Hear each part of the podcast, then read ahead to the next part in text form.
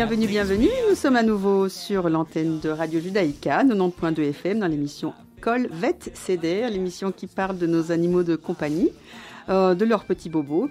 Tout ça en compagnie de trois, quatre et même quatre aujourd'hui encore euh, magnifiques euh, collègues vétérinaires, David Crigier, Rémi Bockner. Bonjour tout le monde. Et Valérie Nada, qui est invitée depuis déjà une émission et qui, qui apporte son expertise précise sur tout, tout, ce que, tout ce que vous devez savoir sur la médecine générale. Et ça, c'est quand même très chouette.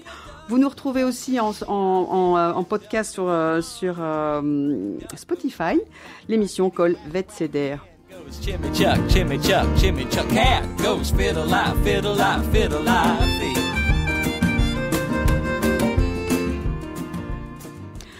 Alors nous avons retrouvé le nom du, toxique contenu dans le chocolat, c'est la chocolat, théobromine. Voilà, voilà on est comme ça tout le monde, tout le monde quand même, c'est c'est très important. Au c'est précis. Oui, non comme ça. c'est Bref, euh, bienvenue à tous. On continue notre émission à propos de nos animaux de compagnie plutôt du jeune âge.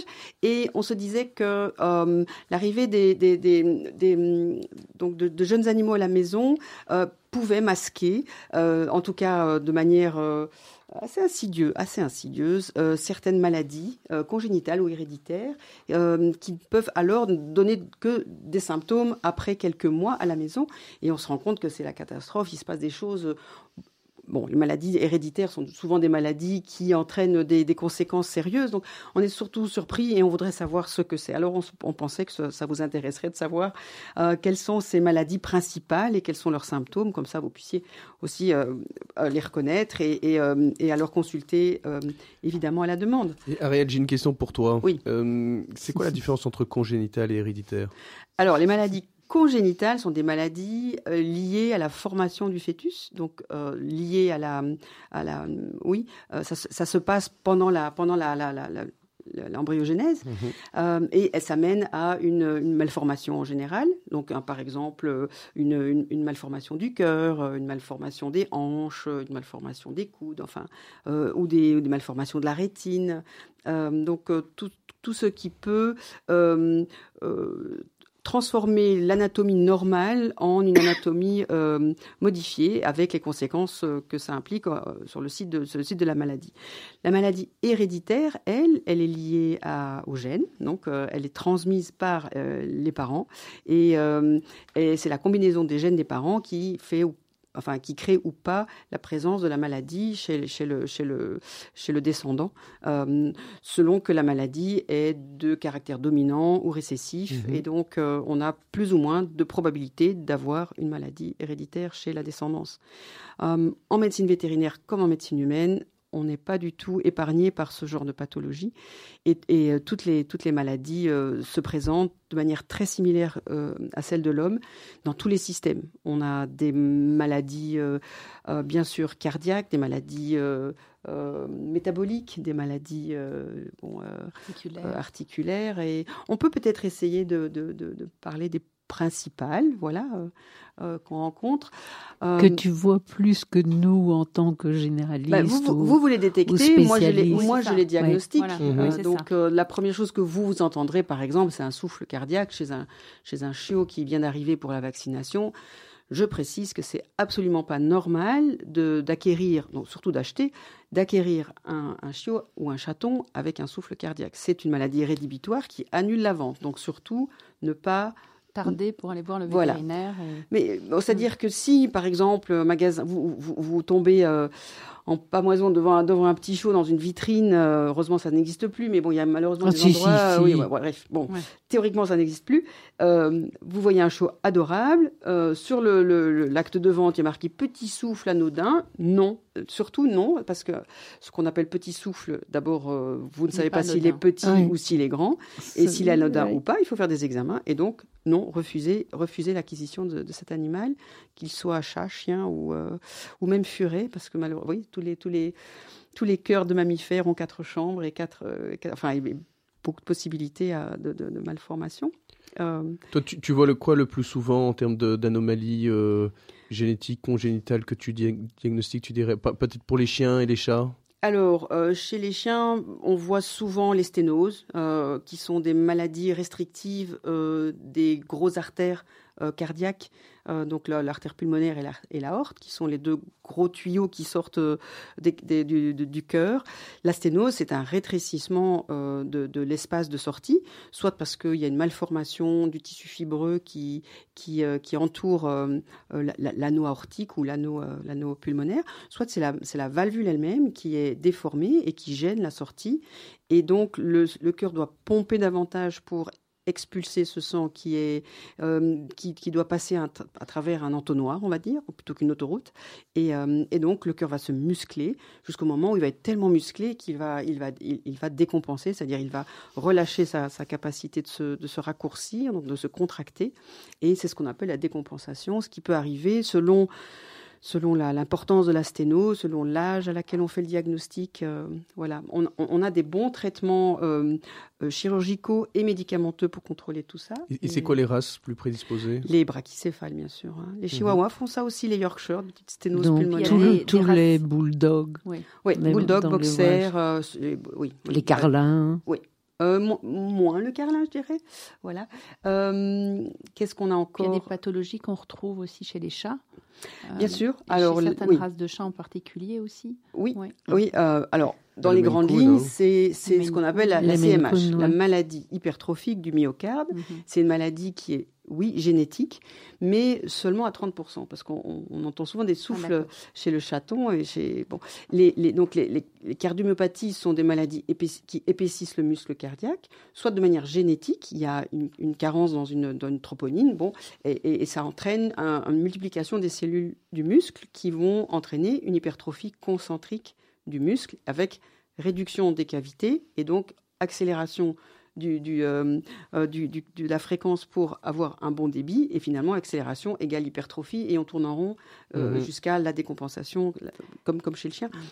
Mais donc Mm. il existe, il pardon, je termine, il existe quand même 70% des cardiomyopathies du chat qui sont acquises et parfois même transi- euh, tra- transitoires.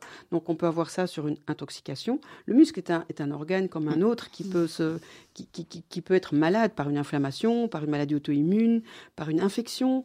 Euh, tout tout Et puis- existe. Et puis cette cardiomyopathie, elle peut être silencieuse aussi, parce que parfois, moi j'ai eu des chats que je t'ai envoyés à l'échographie, tu as diagnostiqué une cardiopathie, mais moi je n'avais aucun souffle, aucune Absolument. arythmie Ouais. à l'auscultation. On ne les entend pas toujours. C'est- Donc c'est vrai qu'il faut- Et c'est souvent lors de pas la facile. Oui, et c'est souvent lors de l'anesthésie de castration Oui. que, que la catastrophe arrive, Voilà. le cœur, le Mhm. cœur décompense, c'est parce qu'il n'est pas capable. On ne fait pas des bilans, malheureusement pas systématiquement Non. des bilans Oui. comme en médecine humaine. Et puis le chat ne se, ne se fatigue pas en promenade. Aussi. Exact. Euh, Ouais, donc un chat euh, d'appartement, il a une on, vie on calme. se rend moins vite compte qu'il a un problème de cœur et, Mm, mm. et de fatigabilité. Et, et Oui, dans les sûr. urgences, ça donne malheureusement les thromboembolies aortiques. hein, donc Voilà, qui- oui. qui- qui- Voilà, une fois, que, une fois que le cœur est décompensé, l'oreillette se dilate, les, les- les thrombus arrivent, exactement comme en médecine humaine. Ouais. Le, le chat a un cœur qui est très similaire à, à celui de l'homme et toutes les, patho- toutes les, les médications et tout ça sont très. euh, Enfin, c'est un, modèle de, de, de, de la cardio, des cardiopathies humaines. Et donc, euh, les, les traitements sont similaires. La dilatation euh, atriale, donc, oui, de la cavité atriale gauche entraîne des, thrombus qui, quand euh, ils sont euh, assez gros, sont emportés dans la circulation, donc de l'oreillette gauche au ventricule gauche, du ventricule gauche à l'aorte. Et dans l'aorte, eh bien, en général, ils vont directement au fin fond de, de l'aorte abdominale et au, au niveau des artères iliaques, dans la division des, de l'aorte vers les deux pattes arrière. Le thrombus s'arrête, il arrête la- le flux sanguin dans les, dans les pattes arrière. Il y a une, une, une- comment dire, une anoxie, donc une- un manque d'oxygène, de sang oxygéné dans ces muscles qui libère des, des kinines, enfin qui libère d'un tas de, tas de molécules chimiques qui ouais. donnent des douleurs Mm. énormes. Terrible. Mm, Les chats Terrible. se tortillent, ils, sont- ils hurlent, c'est c'est- Les- c'est terrible. C'est vraiment très douloureux. Oui. Et, et- et les pattes sont froides parce qu'elles n'ont- elles ne Mm. reçoivent pas de peut- sang. ouais, euh, jusqu'à voilà. être bleuté. hein. Et oui, elles sont cyanosées parfois Mhm. aussi. Euh, on peut arriver à temps avec des thrombolytiques, mais souvent euh, les, les- les récurrences de, de thromboembolie, Oui. quand tant que la pathologie cardiaque est là, ça Le récure. pronostic Et est le mauvais. pronostic est assez, Ouais, euh, ouais. réservé à mauvais en général. et- et souvent, les propriétaires sont super terriblement surpris, quoi, hein, parce Oui, que y a, voilà, comme tu disais, il y a aucun signe. On a Ouais. parfois des chats qui Oui. n'ont aucun signe et en un coup, Ouais. bam, ils. Et ils sont pas vieux. Hein. Non, Ils sont ils pas sont forcément vieux. ils rentrent de chez eux et l'animal ne sait plus marcher sur ses pattes, quoi. Et, euh, évidemment, c'est La maladie, quand elle est héréditaire, évolue à tout âge. On a, on a des formes, il y, a, il y a 16 ou 17 gènes, comme en médecine humaine, qui gèrent la cardiomyopathie. Elle peut arriver avant l'âge d'un an, mais elle peut arriver à 5 ans, à 10 ans, à- bon, un peu moins à 15 ans. Mais, mais euh, voilà, et elle peut se développer de la même façon à tout âge. Donc Mm. tous les chats sont capables de faire ça, euh, Mm. pas nécessairement dans le jeune âge. On est dans le contexte du chiot et du chaton qui arrive à la maison, mais, mais, euh, mais voilà. Et, Ça, ça et reste, donc euh, une autre pathologie, alors un tout autre domaine hein, chez le berger allemand, c'est la dysplasie de la hanche. Ah oui, oui, Euh, il j'im- faut en parler. J'imagine que ça t'envoie beaucoup. Oui. Tous les chiens de grande race ont euh, également euh, une, une, une- une génétique qui peut leur, leur apporter une déformation, une déformation des hanches. Dysplasie égale malformation. La malformation fait que la hanche s'utilise de manière euh, euh, euh, non physiologique et donc ça mène à une arthrose précoce. Et donc la dysplasie de la hanche, c'est pas une arthrose, euh, une arthrose du jeune chien, c'est une arthrose précoce liée à une malformation Mm. qui, euh, qui est d'autant plus, euh, plus sévère que la, que, que la, la- la génétique est là. Mais encore une fois, c'est que une héritabilité de, je pense, 30% encore, euh, 0,3, oui c'est ça. Et, et, euh, et donc, euh, donc euh, parfois, on a aussi, on a aussi des, des- des chiens qui sont légèrement atteints, des chiens qui sont sévèrement atteints. Ouais. Et, euh, Et il y a d'autres pathologies osseuses d'ailleurs qui sont. qui sont associés. qui sont- ouais. Oui, et puis. On fait une petite pause musicale, non Ah Pas- on peut encore continuer. Ah, on peut continuer. David est là pour nous donner euh, le tempo. Non, Euh. parce qu'au niveau donc euh, congénital, héréditaire, tu as aussi d'autres pathologies osseuses. Bien sûr, il y a les parler. coudes, il y a les voilà. dysplasies des coudes Ouais. euh, qui sont souvent associées à la dysplasie des hanches. Euh, il y a Tu veux euh, dire que souvent il y a les deux? Pas souvent, Quand mais, tu dis c'est mais, associé. mais certaines races sont prédisposées à faire les deux. Par exemple, le berger allemand, il, il va nécessairement faire une, une pathologie dans les hanches, mais il va aussi une- avoir une non-union de son processus enconné qui va provoquer des arthroses précoces Mm. ou une, une- vraiment une, une incongruence de l'articulation qui est vraiment euh, mal formée. Les, les, les, les- euh, comment dire, les, rayons de courbure des, des condyles ne, ne, ne s'emboîtent pas dans les rayons de courbure des, des, des cavités, euh, des cavités euh, similaires, en- enfin des os, des os mitoyens. Et on a, on a des, des- des utilisations erronées, éro- é- érosives donc de, de ces articulations. Et- Et- Quelles D'où sont les l'importance. Pardon. vas-y, Rémi. Vas-y, vas-y, vas-y. Je me dis, quelles sont les races que tu vois le plus souvent là-dedans? Avec le ce Labrador, type de problème le Golden, aujourd'hui le, Ah ouais. le Bouvier bernois. Oui, le Bernois. ouais. Et alors, euh, euh, il y a aussi des pathologies, bon, elles sont, qu'elles sont plutôt acquises après, c'est les- le- le- la, non- la, euh, fragmentation du processus enconné dans le Oui, coude. oui. Mais ça, ça peut être acquis aussi.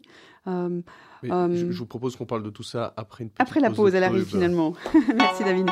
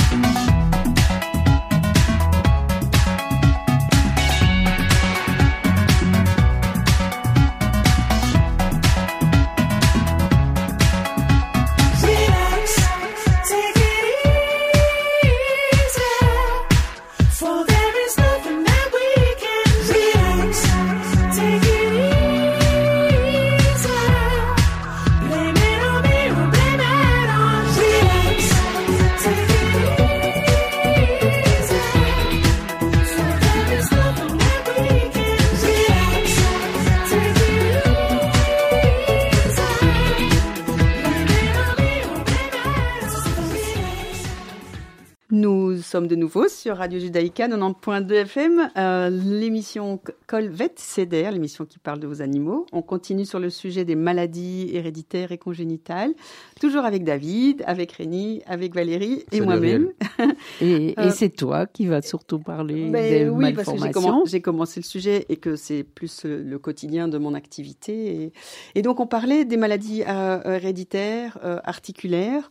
Euh, donc, on avait, dit, euh, on avait dit la dysplasie de la hanche, la dysplasie du coude. Euh, il y a des, bon, des, des malformations aussi euh, chez certains petits chiens de de- d'incongruence, de, déviation de membres, de, enfin, toutes ces la, la nécrose de la hanche. Exactement. c'est- ouais. C'est une Mhm. maladie aussi euh, qui arrive dans le jeune âge, qui est liée à une mal, euh, une- un manque de vascularisation de l'artère de la tête euh, de, de, de fémur. Et donc, cette tête se nécrose et elle, euh, elle, elle crée une, une incongruence et une, une arthrose Et- qui fait boiter le C'est chez les petits chiens, ça, il me semble. Surtout hein. les chiens de Surtout petite race. Voilà, Tu les, en les Yorkshire, euh, on en voit, on en voit, voit, oui. ouais. Mais comme elles, elles sont facilement, elles, elles sont relativement connues, elles sont facilement Ouais. détectées par le généraliste qui fait les radios, et donc, euh, donc le traitement est facile. On, fait une petite intervention, on, on enlève la tête, la tête du fémur, et l'animal reprend très très rapidement une, une locomotion complètement normale. Oui, donc ça, oui. c'est quand même, un- c'est quand même une Ouais, la belle. chirurgie belle- est très efficace. un très bon Oui, bien sûr. ouais. Il existe aussi chez les chiens molosses, par exemple, les mastifs, euh, euh, les dogs allemands, des, des pathologies vertébrales, de, de malformations vertébrales qui créent des, des hypertrophies, voire des, des, des, des malformations, oui, des, des facettes articulaires, des, des colonnes, de la colonne euh, lombaire ou cervicale, qui mènent à des myélopathies constrictives osseuses. Et très vite, l'animal est parétique, il a une démarche un peu ébrieuse. Euh, Oui, oui. Et, Le euh, Doberman, par exemple. Oui, ça Les c'est plus tard Bernois. le, le, le- ce qu'on appelait avant, ce qu'on appelle Le toujours le wobbler. wobbler. le wobbler. wobbler. Mais, euh, mais on, a, on, a clairement, euh, on a clairement cette pathologie-là euh, qui, qui sur, sur les molosses. Sur le carlin aussi, je, je parle de la, de la myélopathie constrictive liée à euh, la, la plasie, donc l'absence de facettes articulaires sur les vertèbres thoraciques, qui entraînent des rotations des vertèbres dans l'axe de la colonne. Et ces rotations entraînent des adhérences inflammatoires des méninges, des leptoméninges, qui entraînent des formations kystiques compressives. Et les Oh. symptômes sont très précoces, ils sont systématiques. Alors non, les ils sont symptômes, ils- ou- non non ils Non sont ils- alors chez le carlin c'est lent et, et c'est progressif et finalement on sait pas on sait puis finalement il est vraiment parétique vers l'âge de 2 3 4 ans Ah parfois. Mais au début C'est hein. frustre. Oui, oui, c'est jeune, Ouais. c'est jeune. Et il faut savoir que c'est une race prédisposée à ça. Euh, certains boxers, euh, pardon, bulldogs français font ça aussi. Mhm. Euh, et, euh, et donc, euh, il faut le savoir. Donc, dans, dans le grand chapitre encore des pathologies héréditaires, il y a les maladies de métaboliques, hein, euh, euh, les, les maladies euh, de type. euh, donc, il manque une enzyme. Donc, dans le, dans le génome du, du, du, du chien, il y a, il y a- il y a un code pour une protéine qui manque. Cette protéine est sûrement une enzyme. L'enzyme est, normalement euh, destinée à dégrader une protéine. Cette protéine n'est pas dégradée. Elle s'accumule, elle intoxique la cellule et l'ensemble des cellules intoxiquées mènent à des, euh, des, des symptômes très frustes de abattement, de, de, de, de vomissement. De, vraiment, c'est, on, on a beaucoup de mal à, à diagnostiquer ces maladies. On est, on est bien sûr orienté par la race, l'âge du patient, etc. Euh, on a par exemple chez l'Ouesti la maladie de surcharge du cuivre dans le foie, comme Mhm. ça, ou dans, dans, dans, dans le cerveau, la lipophysidose, donc toutes les maladies qui entraînent un engorgement de la glie avec des, des métabolites qui finissent par, euh, par rendre les chiens avec des réactions tout à fait inappropriées. Chez un enfant, on verrait clairement le retard mental. Chez le chien, c'est plus difficile. Compliqué. Donc, Ouais. oui. Et donc, et donc, ce sont des. Mais le, le- le propriétaire le sent. il- Il a des réactions inhabituelles par rapport aux autres chiens que je côtoie. Donc, il, il se pose des questions. Il vient voir et bon, le diagnostic est génétique. Donc, ça, ça, ça- il y a des laboratoires qui ont développé énormément de tests génétiques pour dé- déco- enfin, découvrir toutes ces pathologies. Parler aussi euh, chez le border collie de la Oui. maladie de la susceptibilité des, des agents médicamenteux Oui, qu'on appelle oui. le gène MDR1 pour medical euh, euh, R, MD, enfin bref. Donc euh, euh, je sais plus. On va Euh, passer là-dessus. Voilà, c'est ça. Pour la euh, prochaine donc, émission, c'est voilà, extrêmement important. Moi, je dirais même que tout, tout propriétaire de border collie, berger australien et race apparentée, Et toutes le- les races le bleues, suisse, toutes les races bleues, même les, Le- même le les. Jack Russell, Ouais. Jack Russell bleus, les chihuahuas bleus, hein, euh, voilà. les, les, euh, les merles, pardon. Le merle. oui, c'est Donc ça. ceux qui ont des petites doivent, taches. doivent faire ce test, c'est très facile. On fait un petit frottis euh, sur la muqueuse euh, gingivale, on envoie au labo et on a un test positif, négatif ou intermédiaire et ça permet de d'adapter. euh, tu, tu veux expliquer ce que, ce que Oui, c'est surtout le- les antiparasitaires. Voilà, L'ivermectine oui. est mortelle pour Tout- les chiens voilà. qui sont porteurs de Il y a ce tout- gène. toute une Oui. liste de médicaments Oui. qu'on peut absolument pas Et tous les dérivés de voilà. Voilà. Le, la milbémicine, on peut pas. Donc le, le- le- Le métronidazole qui traite Oui. la giardiose dont on a parlé Voilà. à l'émission précédente, C'est- on et peut pas voilà. l'utiliser non plus. voilà, il y a plein plein de restrictions médicamenteuses sur ces sur ces jeunes chiens et, Et, et donc pour ceux qui nous écoutent, qui ont un border collie, un collie, un berger australien, c'est vraiment bien de savoir ça parce c'est la que base, c'est la base. quand ils ont Beaucoup de- besoin des traitements et notamment dans les urgences, quand on a besoin urgemment de donner des médicaments, parfois fait. on est bloqué Oui. par, ce, par Et ça. parfois on fait, on fait, on fait des, on fait des bêtises. Ou Ah, alors on bah est oui. bloqué, ou alors, ou alors on y va, on y va quand même et on, et Ouais. et c'est on la provoque une balance- catastrophe. Ouais. On empire la situation. Ouais. Donc c'est Ouais. ça. C'est pour ça que ça, c'est c'est bien clairement- même d'avoir un petit autocollant sur son carnet de santé sur lequel il est marqué euh, MDR1, euh, Plus ou moins. sensibilité médicamenteuse, comme ça, euh, voilà, le- le- les gens, les, les gens pensent à, à en parler à l'urgentiste euh, et, Oui. et- et donc c'est plus prudent. Et puis enfin, euh, ce pourquoi on peut avoir euh, des, des propriétaires euh, inquiets, c'est le- le- les maladies de Shunt, donc les maladies vasculaires du foie. Euh, ce sont des maladies qui euh, liées à la, à la présence d'un vaisseau surnuméraire dans, dans le foie euh, qui, qui bypass euh, qui bypass le foie en fait. Donc Mhm. euh, normalement la circulation du foie c'est une veine porte qui vient des intestins et qui apporte tout le digestat au foie grâce à cette veine porte, et puis le sang est traité dans le foie, et puis il ressort du foie par la veine cave, et bien là, il y a un espèce de gros tuyau qui est dans le foie ou à l'extérieur du foie, et qui relie directement la veine, la veine porte à la veine cave, et donc qui, est, qui bypasse le foie. Donc du coup, tout ce que fait le foie dans le traitement des, des protéines, dans le traitement des, des- des- de, de- de toutes les molécules euh, ingérées, euh, est, est pris en charge par les bactéries de l'intestin, qui, elles, ne font pas ce job aussi bien que le foie, et donc transforment les protéines en ammoniac. L'ammoniac s'accumule dans le sang, et le chien commence à avoir des symptômes tout bizarres, de marcher en titubant, de saliver, de, de faire des convulsions, de... Ces symptômes apparaissent, euh, c'est lié au repas en général. C'est souvent, deux heures Voilà, après le repas, ça, puisque c'est ouais. c'est lié à la- au métabolisme, à la, donc à la- l'ingestion et la digestion de, de ces protéines. Et, euh, et alors, selon la- le diamètre du bypass, selon la, race, selon euh, le volume hépatique qui est, qui est bien euh, encore, qui, qui- enfin, le volume du, du foie, euh, alors on a des symptômes tout à fait, euh, tout à fait variables, de, de- de rien du tout. Je fais parfois ce diagnostic par échographie de manière tout à fait inopinée vers Mm. l'âge de 8 ans, 9 ans. Ouais, Je dis, tiens, ouais. elle a un shunt, Ouais. euh, alors qu'elle venait pour autre chose. Euh, et puis donc, euh, sinon, on le fait, on le fait précocement. En général, les premiers symptômes arrivent vers, vers, vers l'âge de 6 mois.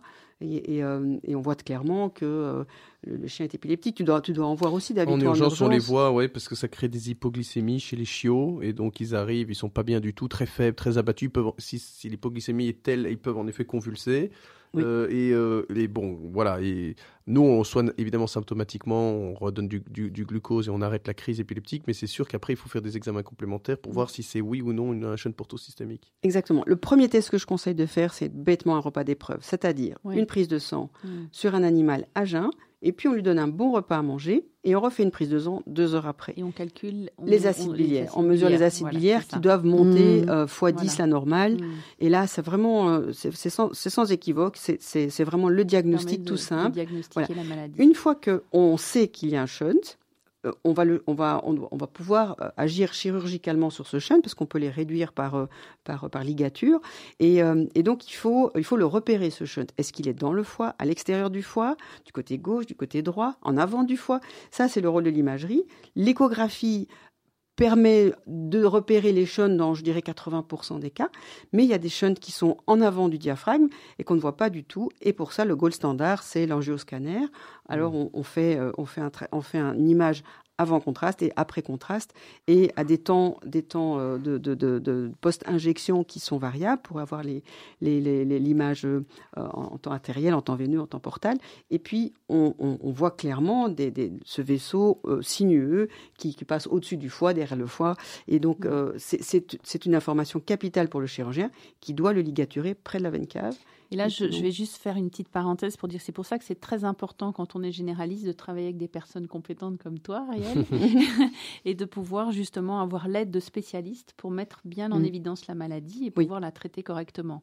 Oui. C'est- super important ce travail de, On gagne du de temps collaboration. pour le patient, on gagne, on gagne forcément des, des sous parce que Ouais, multiplier les examens Bien parce qu'on n'est pas sûr, c'est triste. Ouais. Et, euh, et je trouve que je trouve que voilà, et les propriétaires sont contents de récupérer un animal rapidement traité, pris en Mm. charge Mm. et rapidement normalisé. On, peut, on, on- vit bien avec euh, une chirurgie euh, Ah oui. réductrice d'un shunt. hein. donc Mm. ça c'est, on en soigne 98%, je pense. Bon, certains shunts sont, sont tellement complexes et tellement euh, sont multiples, alors on, on peut pas, on peut pas les opérer.